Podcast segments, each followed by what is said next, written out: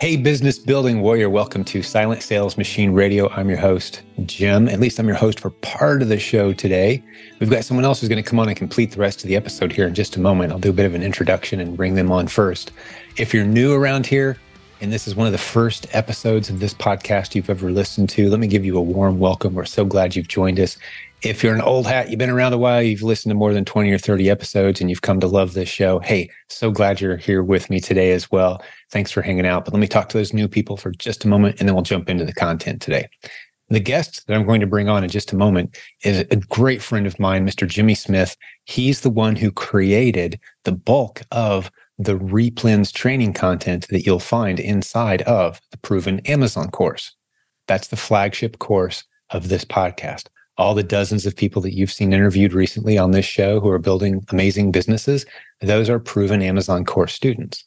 And of the dozens of modules that you'll find inside the proven Amazon course library, one of them, the one where 99% of all of our new start students are encouraged to begin, is called the Replens training. We have Amazon 101 and then the RA replenishable or Replens training. That's where we start all of our new students. And the beauty of that model is, for many other reasons, you can put money in the bank while you're learning to sell on Amazon. Instead of spending thousands and hoping that you build a business someday, you start off spending just a few dollars, ramping up slowly as you learn. And pretty soon, you've got a profitable business and you look over your shoulder and you haven't had to spend a whole lot of money, time, effort, or energy learning a whole bunch of new things. It's work for sure, but you've been putting money in the bank while you learned. That's why we love this model. Many of our students scale to six figures a month with that model alone. And then from there, the Proven Amazon course offers you multiple other options for branching off multiple income streams related and revolving around that initial success. Well, today's episode, like I said, the guest host is going to be Jimmy Smith. He recently brainstormed up a list of over 20 creative ways to source profitable inventory for your Amazon business. It's a great video. We edited it just a bit so it would fit the format of this podcast.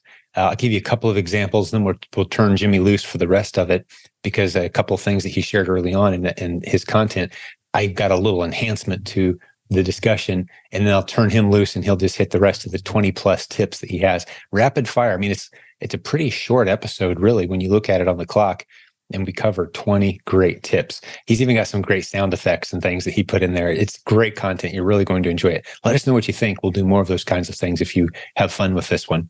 Uh, but the first tip I'm going to talk to you about today is rabbit trailing. When you're looking for more inventory, rabbit trailing means letting Amazon do some of the heavy creative lifting for you.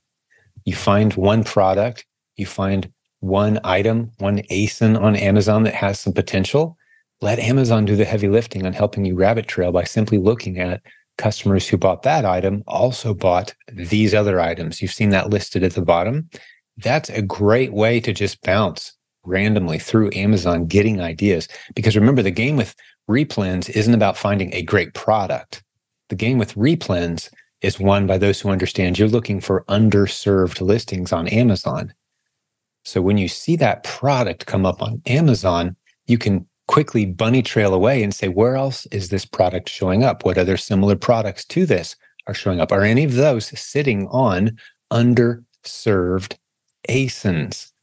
And if you're not familiar with what we mean by that, you really need to go check out an intro video that we have in our free Facebook group. You can go to silentjim.com slash intro video, all one word, intro video silentjim.com slash intro video.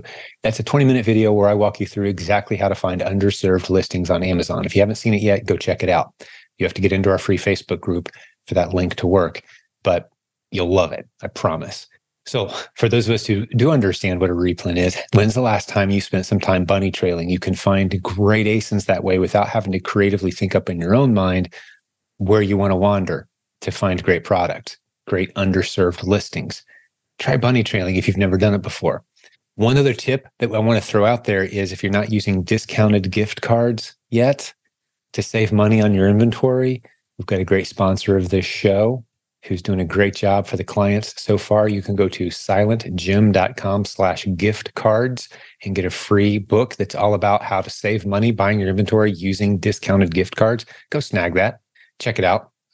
Uh, the next tip, and before I turn it over to Jimmy, is all about advanced Keepa strategies, using Keepa in a creative way beyond the basic way that most of us use it. Now, if you don't know what Keepa is, please go listen to podcast episode 369 of this podcast series. 369. Now, it's an older episode, but I could record it today word for word, and it is exactly as relevant now, maybe even more so than it was when I recorded it. Episode 369 explains why we love this tool called Keepa, what it does that no other tool can do. But it has some advanced uh, features that most Keepa users never get into. And we've actually got brand new content that explains how to take advantage of many of those advanced features to turn you into a replens hunting ninja. You'll be finding those underserved listings on Amazon in ways that you've never even thought of before. You can go to provenamazoncourse.com slash Keepa, K-E-E-P-A. Again, provenamazoncourse.com slash Keepa, K-E-E-P-A, to get full details on that new course. Good news, if you're one of our coaching students, you get that course and all of our new courses completely free. So that's great. And then you, if you're a proven Amazon course student, you get a massive discount on this new course. And eventually, this course will be rolled into the proven Amazon course library as well. That's how we release all of our new content around here is we give it to coaching students. We give a massive like 80 or 90% discount off to our proven Amazon course students who want it now. And then proven Amazon course students who don't want it now, well, you could wait and it will be early fall approximately of 2023 we will add that content for free. But this new keepa training advanced keepa training has nine new strategies for using keepa as a replens hunting power tool. You're going to absolutely love it. So that's tip number two is learn how to use keepa as something besides just the charts that you've gotten used to seeing and how many drops per month there's a whole data research side to keepa that is just so powerful. You need to learn to use it. And again, that advanced Keepa training steps you through it. Very friendly, short videos that shows you nine different ways that we've never taught before how to use Keepa as a power tool. You can pick that up at provenamazoncourse.com slash Keepa. Contact our support team if you want to get your proven Amazon course discount. If you have trouble, there's instructions on that page on how to do it as well. But for the rest of this episode, I'm going to turn it over, like I already promised you, to my good friend Jimmy Smith, who is a replens hunting ninja. He's got 20 more incredible tips for you on how to find great replens. You're going to find a lot of golden nuggets in this episode. Hey, we'll have another brand new episode for you very soon. But for now, enjoy 20 great tips from my good buddy Jimmy. The third tip is whenever you're looking at a product that has variations, maybe it's shoes or clothing, or even something that is a two pack, three pack, four pack, etc., you want to make sure that you are looking at all the other variations. And so, an example I can give is if you're looking at a brown shoe that is size 10, also look at the black shoe that is size 11 and 10 and 9, etc., to see if those particular products are better and more profitable for you to sell on. Many times, if you're looking at one specific product, sellers just focus on that one thing without looking at all the other variations variations. So it can be very impactful to look at the variations on those listings. The fourth tip is to use the Keepa Data Product Finder. I have a whole video on this channel for how to use the Keepa Data Product Finder, but this tool, which is already in your Keepa subscription, allows you to bring out about a hundred to thousands of different ASINs that meet certain sets of criteria. Then you can go and find at stores so that you can shop for those products and sell them on Amazon yourself. Getting good with this tool can get you multiple ASINs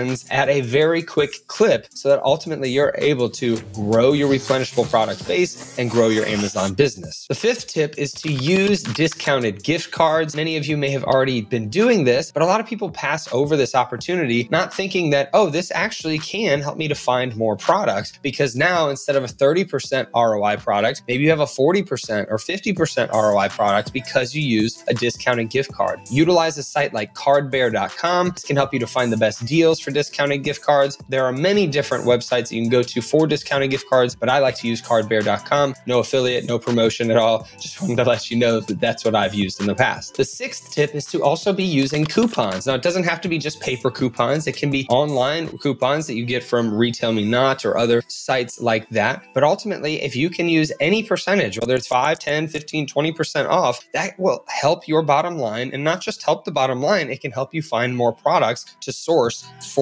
your Amazon business. And it can also, if you have a coupon, give you a new store to go check out because you've got 20% off or 25% off automatically. Why not start your sourcing at that site instead of waiting and trying to find a coupon after you've found products? You can start with the coupon, you can find the products at those particular sites, and that can help you to grow your Amazon business. The seventh tip is to build relationships with your store managers if you're doing retail arbitrage. Not only are you being helpful to them by not clearing off all of their shelves, you can build that relationship to order bulk products from them, whether it's in multiple boxes or it's in pallets in some cases. These relationships can help you tremendously. Also, to find new products or new product lines that may be coming into a store. So if you can go and build that relationship with managers, it can help you skyrocket how many products that you can actually buy from that store and what particular products are coming out that might be hot, that might be something that you could get a jump on because you have that relationship with those managers. The eighth tip is to be sourcing regional products. Those are products that are only found in a particular region where you are currently located. And so for me in St. Louis, there might be sauces and seasonings that are only around in this area. And if I were to move to Florida or California or New York, I may not be able to actually get those products anywhere except from Amazon. So this gives you some more exclusivity in your sourcing because you're able to buy products in an area that other sellers around the country can't purchase to sell on Amazon. The ninth tip is to look at niche products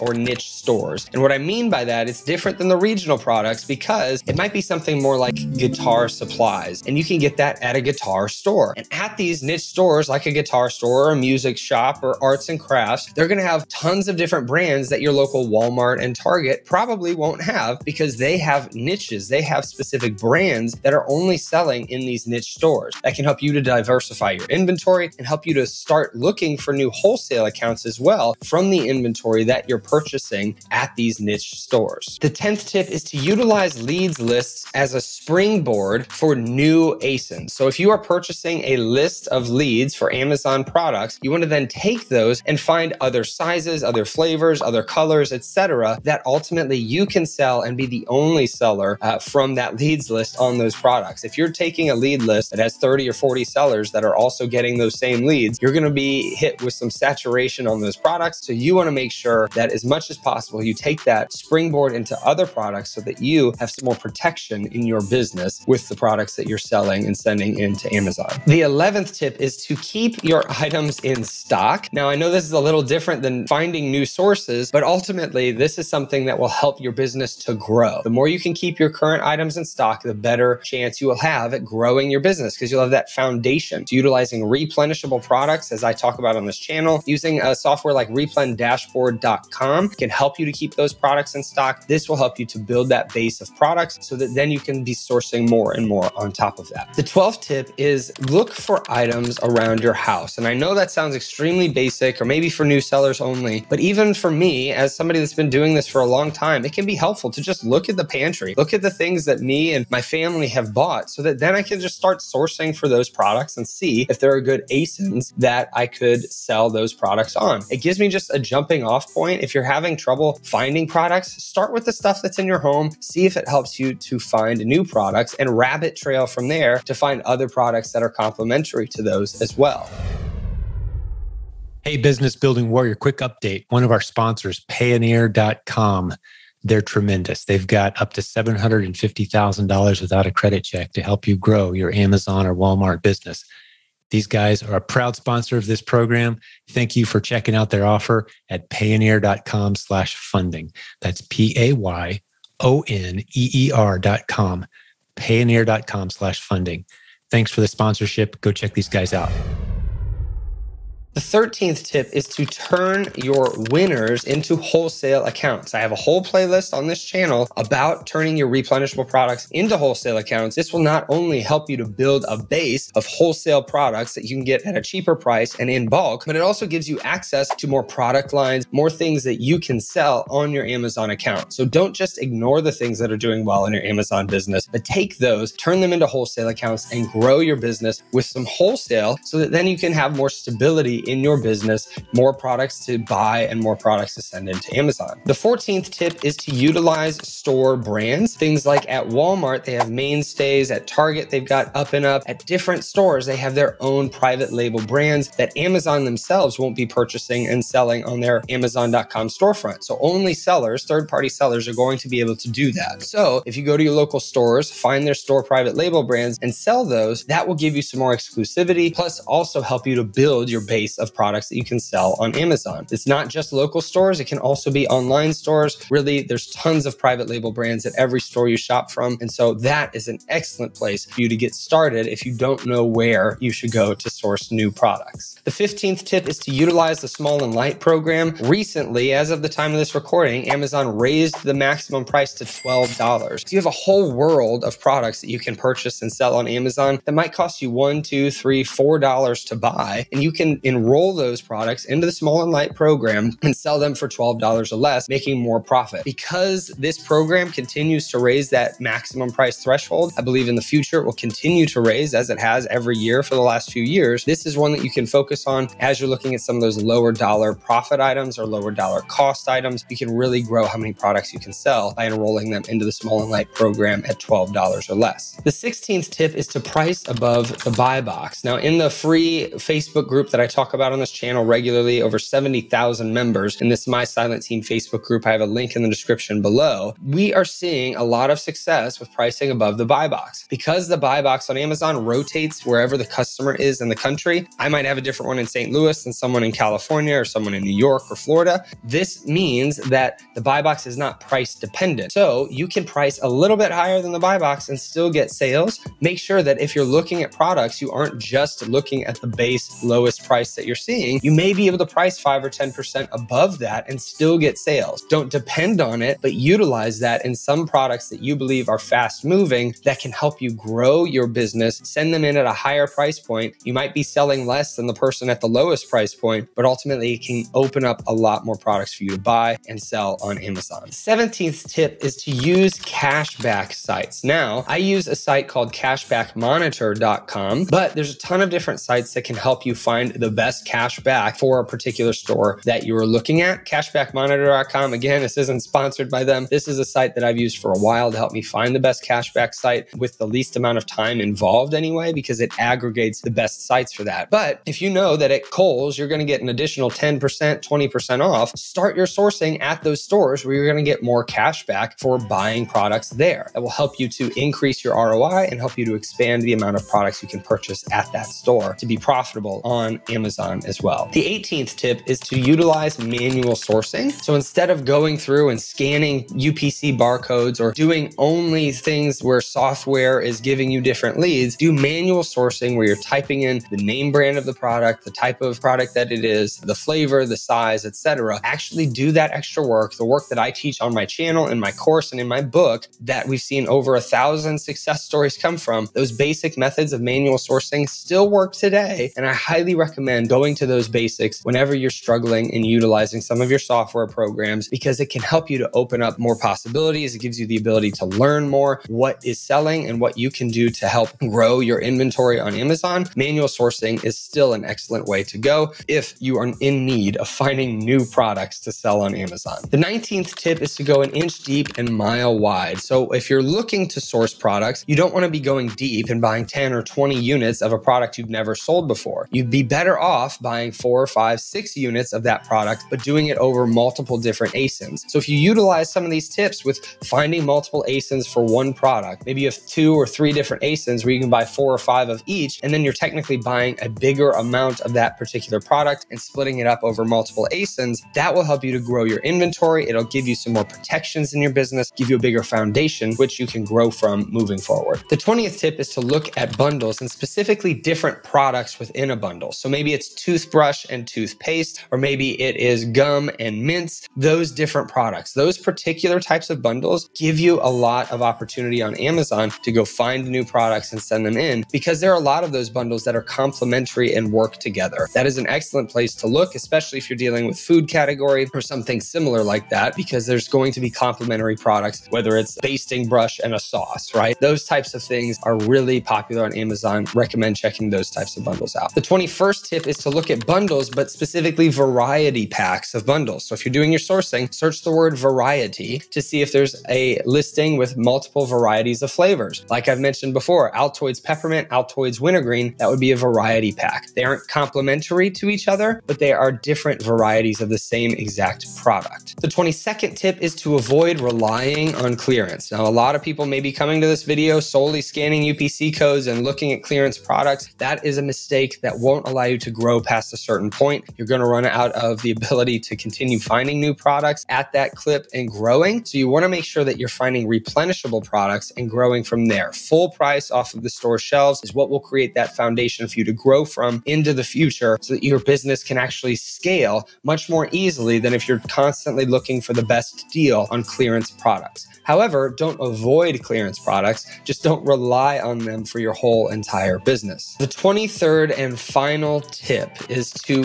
do out of stock sourcing. And what this means is you can actually go to an Amazon.com webpage and do a search as you were normally going to do to find products. And on the left hand side, after that search, you can click at the very bottom, there's an out of stock option. You can look for those listings that are currently out of stock that used to be selling. Find the ones with reviews, find the ones that have have a Keepa history because that means if you bring it back into stock, you're going to be the only seller on that listing, which allows you to make sales much more quickly if the listing was doing well before. You don't want to just send in products that were out of stock that ultimately you're not going to be able to sell because they weren't selling before. You still need to do your research, but out of stock sourcing can really ramp up how many products that you can buy and send into Amazon.